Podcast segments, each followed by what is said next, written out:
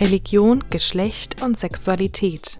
Der Podcast aus dem Homeoffice. Eine digitale Bricolage. Heute mit einem Beitrag von Prof. Dr. Anne Koch und Dr. Sabine Exner-Krikorian zum Thema Recht auf Liebe. Die Debatte um die gleichgeschlechtliche Ehe in Deutschland. Wie ist es in Deutschland zur sogenannten Ehe für alle gekommen? Mit welchen Diskursen war und ist sie verbunden? Mit welchen Konstruktionen und Normierungen von Sexualität und Geschlecht? Und wie lassen sich die Diskurse und Aushandlungsprozesse um die gleichgeschlechtliche Ehe in Deutschland religionswissenschaftlich in den Blick nehmen? Diese Fragen sind Gegenstand der ersten Zusatzepisode der zweiten Staffel des Podcasts Religion, Geschlecht und Sexualität.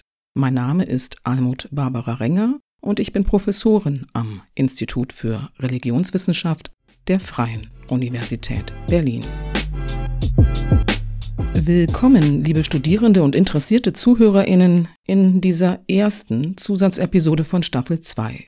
Wie bereits in der letzten regulären Episode angekündigt, handelt es sich bei dieser Episode um eine von den Frauenfördermitteln des Fachbereiches Geschichts- und Kulturwissenschaften der Freien Universität ermöglichte Zusatzepisode, eine von zweien, die besonderes Augenmerk auf Auseinandersetzungen mit sexueller und geschlechtlicher Varianz legen. In dieser ersten Zusatzepisode hören wir ein Gespräch zwischen den Religionswissenschaftlerinnen Sabine Exner-Krikorian von der Eugen-Bieser-Stiftung München und Anne Koch von der Pädagogischen Hochschule der Diözese Linz.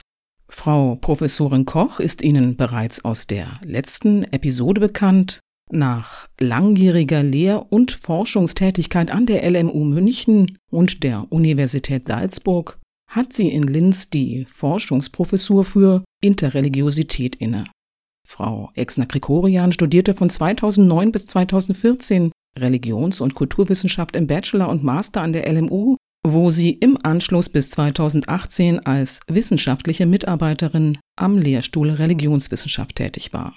In dieser Zeit begann sie an ihrer Dissertation zu arbeiten, hatte 2018 und 2019 in Salzburg am Zentrum für Frauen- und Geschlechterforschung einen Lehrauftrag und ist seit 2018 bei der Eugen Bieser Stiftung in München als Pressereferentin und Programmmanagerin für interreligiöse Demokratiebildung tätig. Thema der heutigen Episode sind Inhalte von Frau Exner-Krikorians Dissertationsprojekt, das sie 2020 abgeschlossen hat. Mit der Einführung der gleichgeschlechtlichen Ehe in Deutschland hat sie sich eines hochaktuellen Themas angenommen, und zwar indem sie eine Diskursanalyse der beteiligten religiösen und politischen AkteurInnen vorgenommen hat. Anne Koch hat diese Dissertation mitbetreut, sie mir als Podcast-Thema vorgeschlagen und nachdem die TeilnehmerInnen des Podcast-Seminars im letzten Semester den Wunsch geäußert hatten, die gleichgeschlechtliche Ehe gesondert zu behandeln, war mir dieser Vorschlag mehr als willkommen. Es freut mich zudem, mit dieser Expertise ein weiteres Mal im Podcast nach Sarah Tranhus Arbeit, um die es zuletzt ging, Forschung religionswissenschaftlicher Nachwuchswissenschaftlerinnen vorstellen zu können. Der Titel der Arbeit, die bald erscheinen soll, lautet Recht auf Liebe, Diskursanalyse religiöser und politischer Akteurinnen in der Aushandlung um die gleichgeschlechtliche Ehe in Deutschland 1998 bis 2017. Bevor ich Anne Koch und Sabine Exner-Krikorian das Wort übergebe, noch eine kleine Einführung.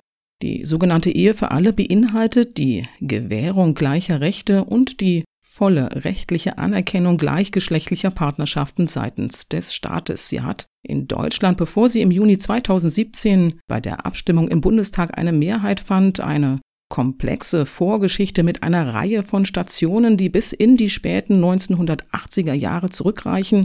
Wichtig für unseren Zusammenhang ist vor allem, dass seit den 1990er Jahren die Möglichkeit eines eigenen Rechtsinstituts für gleichgeschlechtliche Paare diskutiert wurde. 2001 erfolgte die Einführung der eingetragenen Lebenspartnerschaft als eigenes Rechtsinstitut für ausschließlich homosexuelle Paare 2017 wurde diese dann durch das Rechtsinstitut der Ehe für gleichgeschlechtliche Paare ersetzt.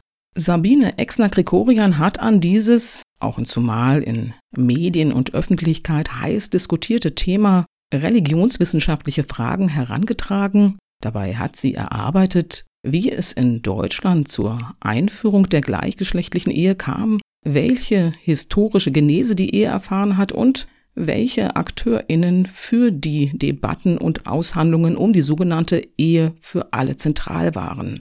Als sie 2015 mit ihrer Dissertation anfing, so hat sie erzählt, hieß die rechtliche Form der gleichgeschlechtlichen Partnerschaft in Deutschland noch eingetragene Lebenspartnerschaft. Dass es zur Entscheidung für die Ehe für alle kam, beruht auf einem komplexen Diskurs. Darüber sprechen jetzt Anne Koch und Sabine Exner-Krikorian. Herzlich willkommen. Zunächst herzlichen Dank für die Einladung an Professor Almut Renger, die diese Podcast-Episoden als virtuelles Vortrags- und Gesprächsformat ermöglicht und moderiert. Dass wir so schnell eine Ehe für alle erleben würden, zu Zeitzeuginnen werden würden, wer hätte das gedacht? Ich erinnere mich noch sehr genau, wie ich am 30. Juni 2017 im Zug von München nach Berlin sitze und über mein Handy die Bundestagsdebatte verfolge bis dann das Abstimmungsergebnis kam. Ein historischer Moment.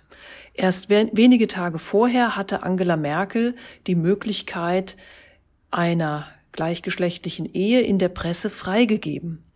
Es erinnerte mich damals an den Atomausstieg nach der Fukushima-Dreifachkatastrophe 2011. Auch das kam sehr unerwartet. Hat hier die Kanzlerin in einsamer, wertorientierter Entscheidung diesen Schritt eingeschlagen?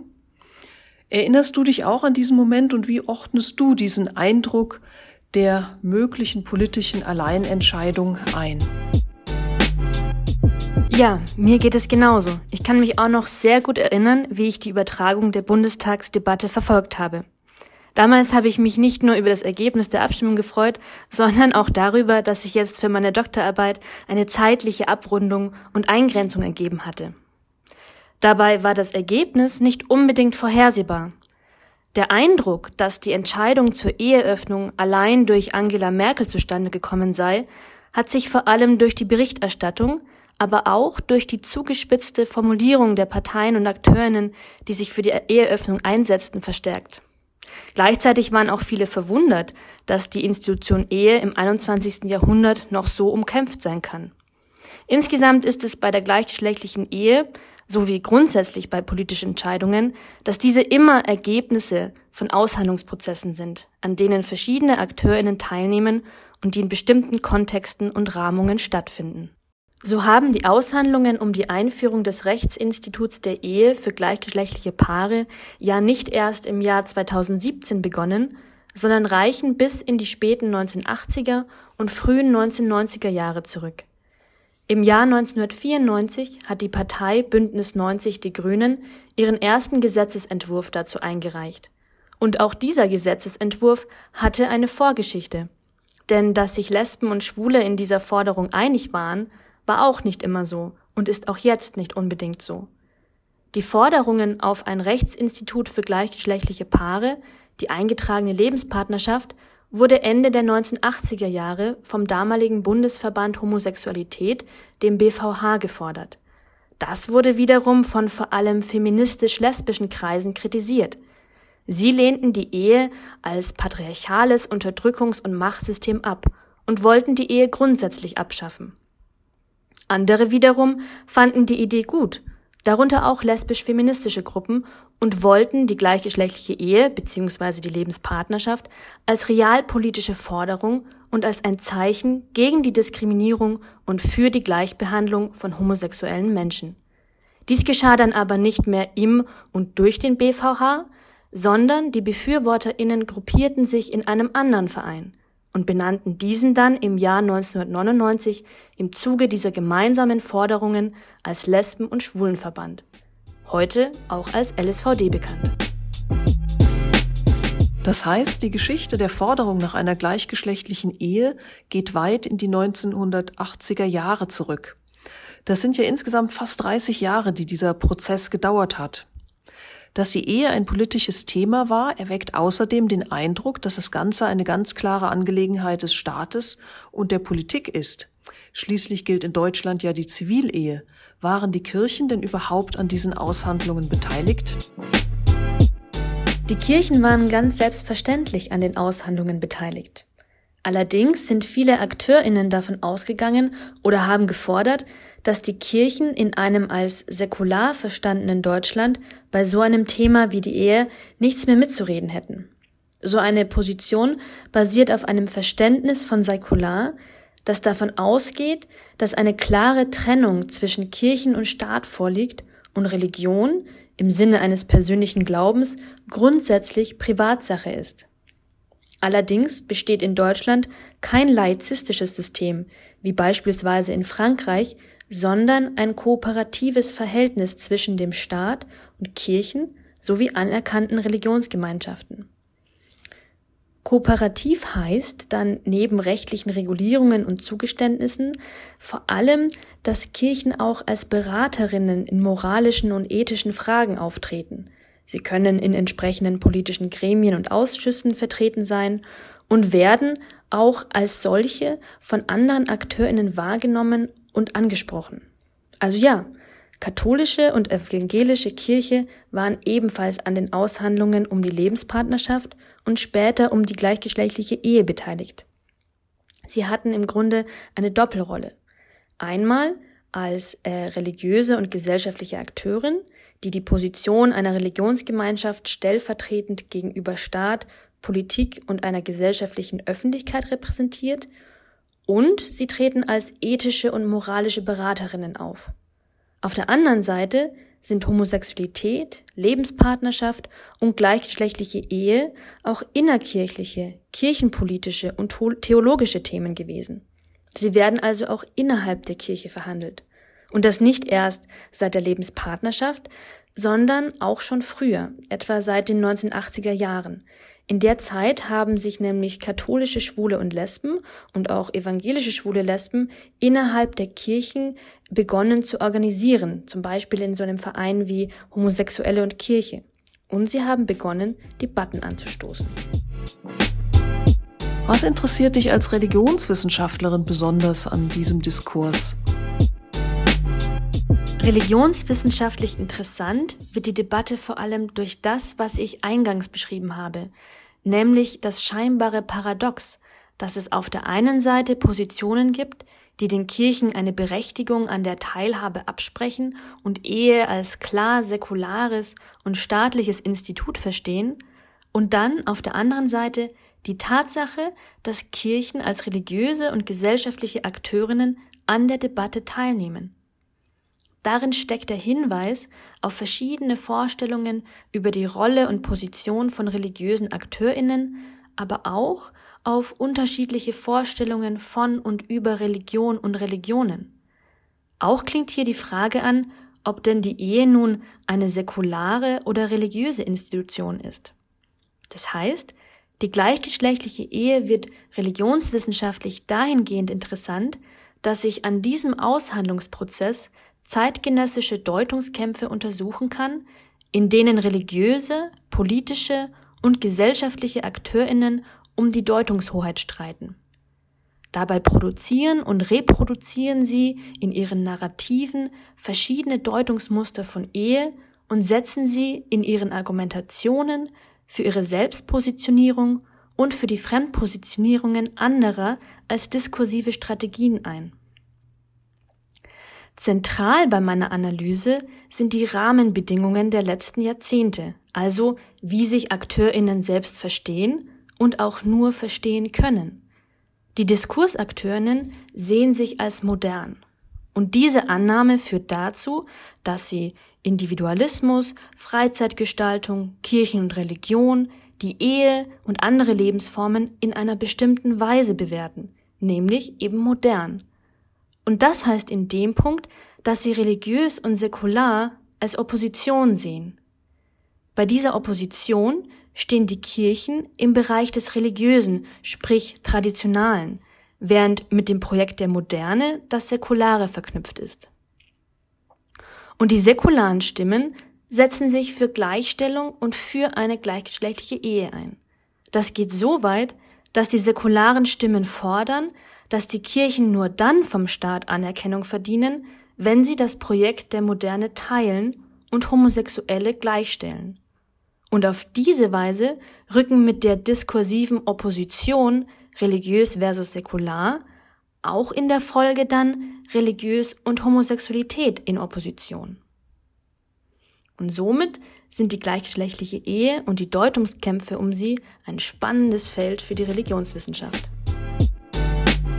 Wenden wir uns nun einmal der historischen Genese der Ehe zu. Die Diskurse, die zu Entscheidungen sich verdichten, sind also sehr viel komplexer und in Demokratien sind diverse Institutionen dabei involviert. Der Wert der Dissertation von Sabine Exner-Krikorian liegt darin, die Diskurse analysiert zu haben, die zur Öffnung der Ehe für gleichgeschlechtliche Paare geführt haben. Und nicht umsonst hat sie dazu mit der Vorgeschichte der Ehe begonnen, so wie die Ehe in der Reformationszeit und damit auch in den konfessionellen Auseinandersetzungen sich herausgebildet hat. Die Ehe ist eine immens wichtige Organisation sozialer Beziehung und teils auch Reproduktion, dass ihre Bedeutung und die jeweilige historische Konturierung dieser Institution kaum unterschätzt werden kann. Was ist da dein Ergebnis? Welche Weichen wurden bereits im 16. Jahrhundert gestellt? Könntest du das vielleicht an ein oder zwei Beispielen kurz darstellen? Spätestens seit der Reformation und dem Trienter Konzil beinhaltet das Ringen um die Ehe nicht nur ein theologisches Ringen um die Bedeutung von Ehe als einmal Sakrament oder das weltlich Ding, sondern auch ein Ringen, wer die Deutungshoheit und Macht, also auch im Sinne der Rechtsgewalt über die Institution Ehe haben soll, die Kirchen oder der Staat. Die Ehe wurde somit auch als Unterscheidungsmarker eines religiösen, kirchlichen oder weltlich-staatlichen Bereichs von den jeweiligen Akteurinnen eingesetzt. Ein weiteres wichtiges Ereignis war die Einführung der obligatorischen Zivilehe im damaligen Deutschen Kaiserreich im Jahr 1875. Die obligatorische Zivilehe bedeutete, dass nur noch eine Ehe, die auf dem Standesamt vor einem Staatsbeamten durchgeführt und geschlossen worden ist, eine legitime und rechtsmäßige Ehe war. Eine kirchliche Trauung war nur noch erlaubt, wenn vorher diese standesamtliche Eheschließung erfolgt war. Die Form der sogenannten fakultativen Eheschließung, also die Möglichkeit, dass Kirchen die Erlaubnis vom Staat erhalten, ebenfalls staatlich anerkannte Eheschließungen durchzuführen, hat sich in Deutschland nicht durchgesetzt. Diese endgültige Verschiebung der Ehe in den Macht- und Regulierungsbereich des Staates wird auch als Säkularisierung der Ehe beschrieben und damit die Ehe als eine säkulare Institution markiert. Gleichzeitig sind aber auch die religiösen Deutungsmuster, das Theologiegebäude sowie kirchenrechtliche Bestimmungen der Ehe weiterhin im Bereich der Kirche, aber auch in der Gesellschaft, also bei den Gläubigen und kirchenzugehörigen Akteurinnen verankert geblieben und weitergetragen worden. Das heißt, die Ehe blieb weiterhin auch eine religiöse Institution. Wichtig für mich ist jetzt hier zu zeigen, ohne in die historischen Details zu gehen, dass die Ehe immer wieder Gegenstand war und heute auch ist, bei dem verschiedene Akteurinnen um die inhaltliche Gestaltung rangen oder darum, wer diesen Inhalt bestimmen darf und wer sich hier durchsetzen kann. Es ging also immer wieder darum festzulegen, was nun eine Ehe ist, wer heiraten darf und wer nicht, wo und welche Form von Sexualität legitim ist oder nicht. Wenn wir uns mit der gleichgeschlechtlichen Ehe beschäftigen, dann ist ein weiterer wichtiger Aspekt auch historisch zu betrachten. Homosexualität. Also die Frage, wie Homosexualität diskursiv von bestimmten Akteurinnen verstanden, reguliert und verhandelt worden ist. Wie sieht es denn hiermit aus?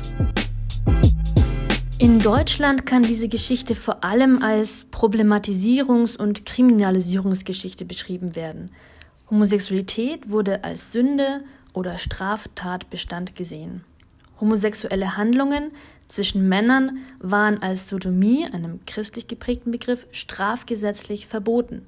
Weibliche Homosexualität war ebenfalls verboten, unsittlich, aber nie so streng gesetzlich reguliert wie männliche Homosexualität.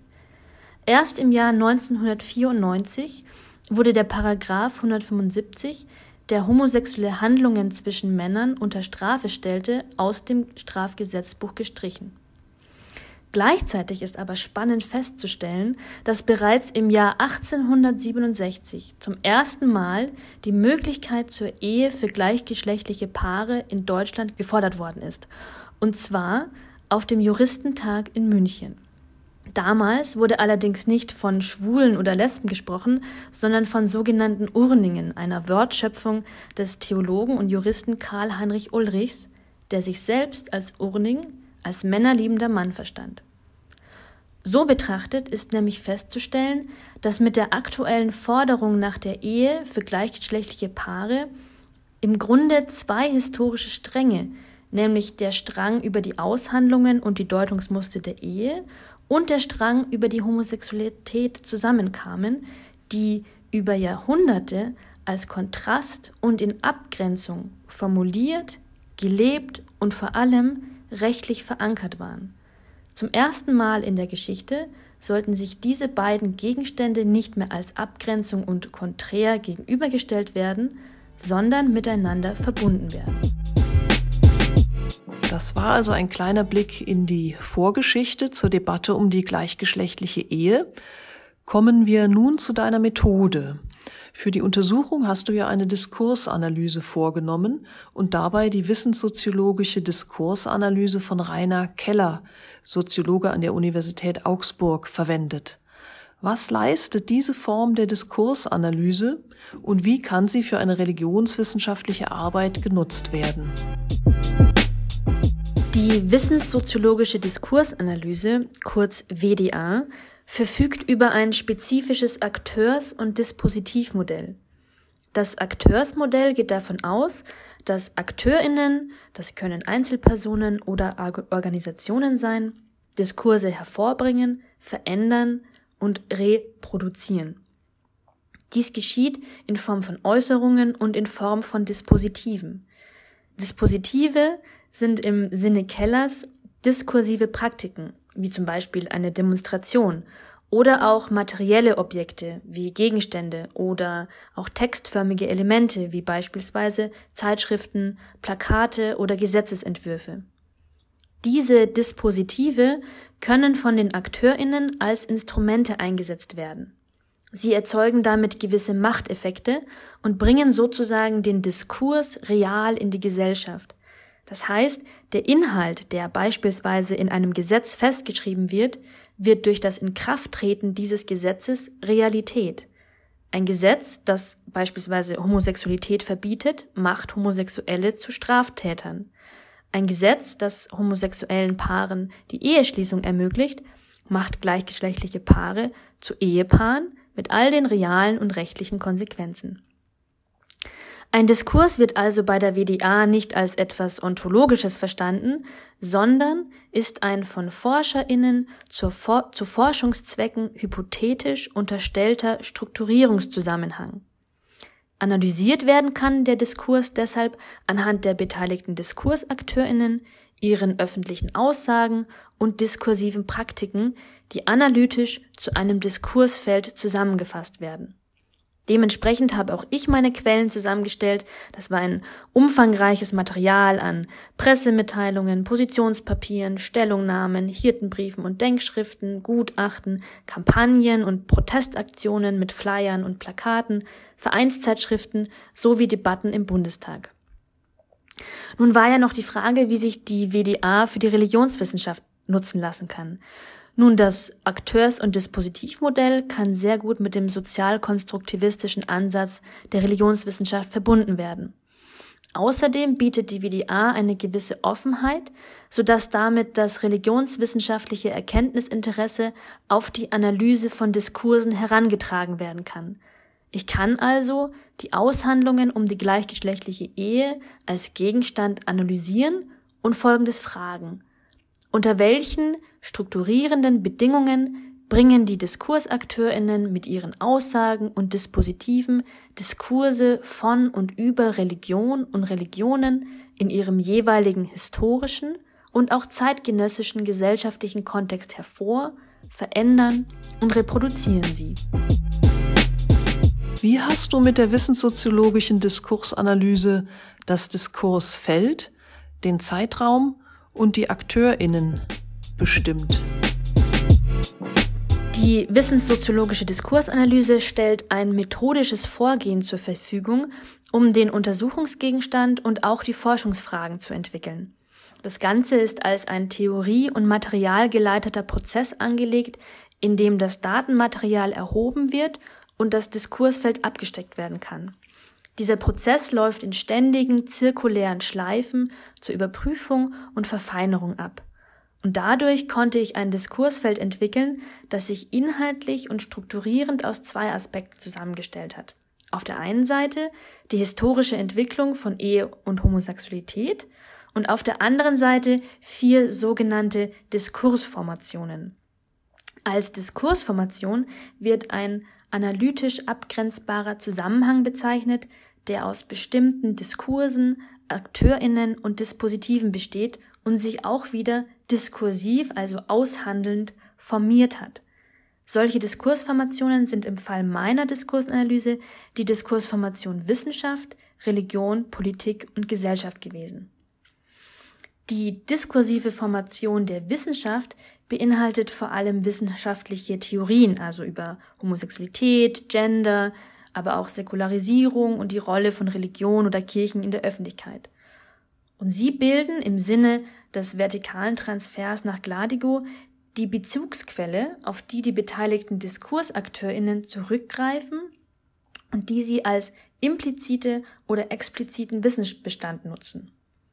Die zentralen und kollektiven Diskursakteurinnen, die das Thema gleichgeschlechtliche Ehe sozusagen aufs Tableau gebracht haben, sind in den anderen drei Diskursformationen Religion, Politik und Gesellschaft eingebettet. Um die ganze Debatte dann auch praktisch erforschbar zu machen, habe ich mich hauptsächlich auf kollektive Akteurinnen konzentriert. Das heißt, ich bin auf der Bundesebene geblieben und habe bundesweite und auf der bundesweiten Organisationsebene. Das heißt, meine Diskursakteurien sind die Deutsche Bischofskonferenz, die Evangelische Kirche in Deutschland, Lesben und der Lesben- und Schwulenverband in Deutschland, Homosexuelle und Kirche sowie die im Bundestag zu den gegebenen Legislaturperioden vertretenen Parteien. Der Zeitraum war auch bedingt durch das Diskursfeld und umgekehrt. Er umfasste etwa 20 Jahre, nämlich die Jahre 1998 bis 2017, also ab der Legislaturperiode mit SPD und Grüne als Bundesregierungsparteien über die Einführung der Stiefkindadoption in den Jahren 2004-2005 bis zum Inkrafttreten des Gesetzes zur gleichgeschlechtlichen Ehe im Oktober 2017. Kannst du mit der WDA auch sich überschlagende Dynamiken klären, wenn etwas Schlag auf Schlag passiert, wie beispielsweise die Abstimmung im Deutschen Bundestag im Jahr 2017?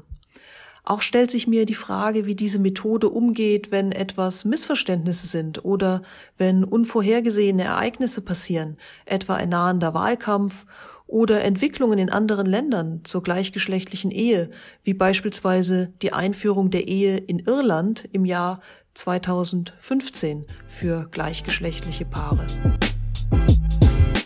Solche Ereignisse werden dann relevant für die Analyse, wenn sie von den Diskursakteurinnen selbst als solche unvorhergesehenen Ereignisse oder Missverständnisse markiert werden oder solche Ereignisse wie die Einführung der Ehe in Irland in den Argumentationen oder zur Selbst- oder Fremdpositionierung der Diskursakteurinnen verwendet werden. Um dann das Material und den Verlauf gut rekonstruieren zu können, kann mit der WDA die sogenannte Dispositivgeschichte erarbeitet werden. Das heißt, im Grunde ist das eine historische Zeittafel, in der alle Äußerungen und Dispositive nach Datum gesammelt und beschrieben werden. Und dann kann ich in einem zweiten Schritt auf die Inhaltsebene schauen und analysieren, ob und wie auf bestimmte Ereignisse Äußerungen, Einordnungen oder Markierungen durch die jeweiligen Diskursakteurinnen Bezug genommen wird oder auch nicht. Könntest du mal zeigen, wie so etwas aussieht? Also ohne jetzt auf die ganze Komplexität und Vorgeschichte einzusehen, könntest du anhand des Beispiels Irland zeigen, wie das aussieht, was du beschrieben hast, wie die Diskursakteurinnen ein solches Ereignis verwenden und zu welchen Koalitionen das dann in einem anderen Land führen kann. Also am 25. Mai 2015 wurde ja mit einem Volksentscheid die gleichgeschlechtliche Ehe in Irland eingeführt. Zu der Zeit steckte in Deutschland das Thema gleichgeschlechtliche Ehe im Bundestag etwas fest. Die damaligen Oppositionsparteien Grüne und Linke hatten zwar jeweils einen Gesetzentwurf eingebracht, allerdings verzögerte sich die Weiterbearbeitung und Diskussion im Rechtsausschuss und auch im Bundestag. Die Einführung der Ehe in Irland und insbesondere das Land Irland selbst wurden dann von den politischen Akteurinnen als positives Beispiel genutzt, dass Eheöffnung möglich ist. Und Irland wurde auch genutzt, um Oppositionen und Koalitionen religiös und insbesondere konfessionell zu kodieren und zu markieren. Wie sieht es jetzt bei den Akteurinnen aus?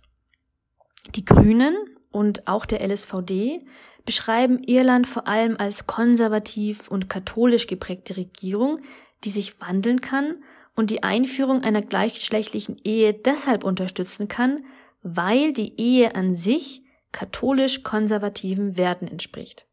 Das heißt, hier werden Katholizismus, Konservatismus nicht als Opposition, sondern als Koalition markiert. Eine Position, die die Grünen seit der Debatte um die steuerliche Gleichstellung von gleichgeschlechtlichen Paaren vertreten. Sie will damit der Union die Möglichkeit aufzeigen, dass auch die Union mit ihrem Eheverständnis der gleichgeschlechtlichen Ehe zustimmen könnte. Die Linke wiederum beschreibt Irland etwas stärker als erzkonservativ und erzkatholisches Land. Sie betont, dass trotz dieser Einstellung die Einführung der gleichgeschlechtlichen Ehe erfolgt ist. Die Linke markiert hier also eine klare Opposition zwischen Katholizismus, Konservatismus auf der einen Seite und der Einführung der gleichgeschlechtlichen Ehe auf der anderen Seite. Die Linke versucht hier keine Koalitionsmöglichkeit mit der Union aufzubauen, dass die gleichgeschlechtliche Ehe den konservativ-katholischen Werten der Union entspricht, sondern sie will weiterhin bei ihrer Position bleiben, dass die Eheöffnung ein notwendiger Schritt der Antidiskriminierung und Gleichbehandlung von Lesben und Schwulen ist. Die SPD wiederum nutzt Irland ebenfalls wie die Oppositionsparteien, hat aber hier eine dritte Variante einer religiös kodierten Oppositions- und Koalitionsstrategie. Und zwar folgendermaßen. Einmal werden nämlich die katholische Kirche und die evangelische Kirche als Unterstützerinnen der Eheöffnung markiert, indem dort stattfindende Gespräche als Unterstützung interpretiert werden. Und die SPD will damit ihrer Koalitionspartnerin der Union aufzeigen, dass die christlichen Kirchen zusammen mit allen anderen Parteien für die Einführung der gleichgeschlechtlichen Ehe sind und nur die Union diese blockiert. Und dann wiederum baut die SPD eine Oppositionslinie zwischen sich und der Union auf und markiert die Gegner- und Unterstützerinnenschaft wiederum auch konfessionell. Auf der einen Seite stehen die SPD und evangelische Kirche als Unterstützerinnen der gleichgeschlechtlichen Ehe und auf der anderen Seite Union und katholische Kirche als Gegnerinnen der Ehe. Die Union ordnet dagegen die Eheöffnung in Irland ganz anders als SPD, Grüne und Linke ein. Sie ordnet das Irland-Ereignis als ein Beispiel dafür ein, dass im Fall der Ehe, der gleichgeschlechtlichen Ehe, völlig, wie Sie sagen, hysterisch und nicht sachlich, unsachlich diskutiert werde dass hier zu schnell gehandelt worden sei. Irland wird damit zum Fallbeispiel erhoben, dass die Position der Union unterstützen soll, keine gleichgeschlechtliche Ehe einzuführen, sondern bei ihrer Position zu bleiben, nämlich die Angleichung des Lebenspartnerschaftsgesetzes schrittweise und stets gut prüfend durchzuführen. Die Sichtweise, wie sie die Grünen vertreten, also dass die gleichgeschlechtliche Ehe auch als konservativ-katholischer Wert anerkannt werden könnte, vertritt die Union nicht. Und jetzt stellt sich noch die Frage, was haben denn eigentlich die Kirchen, also die Deutsche Bischofskonferenz und die evangelische Kirche in Deutschland zu Irland gesagt? Und da können wir feststellen, nicht viel. Außer ihre bisherige Position zu wiederholen, dass Ehe und Familie zusammengehören und die Ehe aus verfassungsrechtlichen Gründen nicht für gleichgeschlechtliche Paare geöffnet werden kann, da der entscheidende Aspekt der Fortpflanzung fehle, und das haben beide Kirchen so vertreten. An diesem Beispiel sehen wir Folgendes sehr schön, nämlich wie ein Ereignis in das jeweilige Narrativ der Parteien eingebaut werden kann, wie dabei Oppositionen und Koalitionen mit religiösen Kategorien von Konfession in Religion kodiert werden können und wie gleichzeitig religiöse Akteurinnen, nämlich die Kirchen, ihre Position der Ablehnung einer gleichgeschlechtlichen Ehe verfassungsrechtlich verargumentieren. Wenden wir uns doch zum Schluss unseres Gesprächs noch einer Bewertung der Ehe für gleichgeschlechtliche Paare zu. Wird nun mit der Ehe für alle nicht letztlich wieder Ehe als alleingültiges Format bewahrt? Ist die Ehe für alle in diesem Sinne nicht ein notwendiges Übel? Notwendig, weil sie nach den vielen Pflichten, die mit der eingetragenen Lebenspartnerschaft verbunden waren, nun auch zumindest gleiche Rechte folgen? Und zugleich aber übel, weil diese machtvolle Form Ehe erhalten bleibt und damit auch die starken Grenzziehungen, die mit Ehe einhergehen, erhalten bleiben, wie etwa eheliches und uneheliches Kind, eheliche und uneheliche Sexualität und so weiter. Könnte man also sagen, dass die Ehe kreativere Formen von Beziehungs- und Liebesleben gerade verhindert, die auf postmoderne Lebensverhältnisse eher zugeschnitten wären? Diskursanalytisch betrachtet gibt es genau diese Positionen, die sagen, ja, mit der Ehe für alle ist nichts mehr gewonnen als eine steuerrechtliche, also ökonomische Dimension. Andere wiederum sehen mit der Ehe für alle Tür und Tor geöffnet für Polygamie und sehen das durchaus kritisch bis hin zur Gefährdung oder der Angst vom Anfang, vom Ende und als Untergang des christlichen Abendlandes. Wieder andere sagen, endlich, mit der Ehe für alle sind es auch die Homosexuellen in der Mitte der Gesellschaft angekommen und ähm, auch humoristisch gesehen, was auch viele Schwule und Lesben selbst sagen, genauso spießig wie alle anderen auch. Rechtlich betrachtet ist allerdings dieses Ziel der rechtlichen Gleichstellung von homosexuellen und heterosexuellen Ehepaaren nicht erreicht.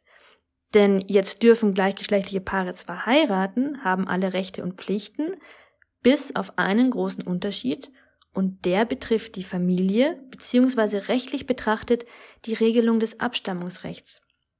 Denn hier ist es so, dass die Ehefrau und Co-Mutter in einer gleichgeschlechtlichen Ehe nicht automatisch die rechtliche Mutter der Kinder ist, die in diese Ehe geboren werden.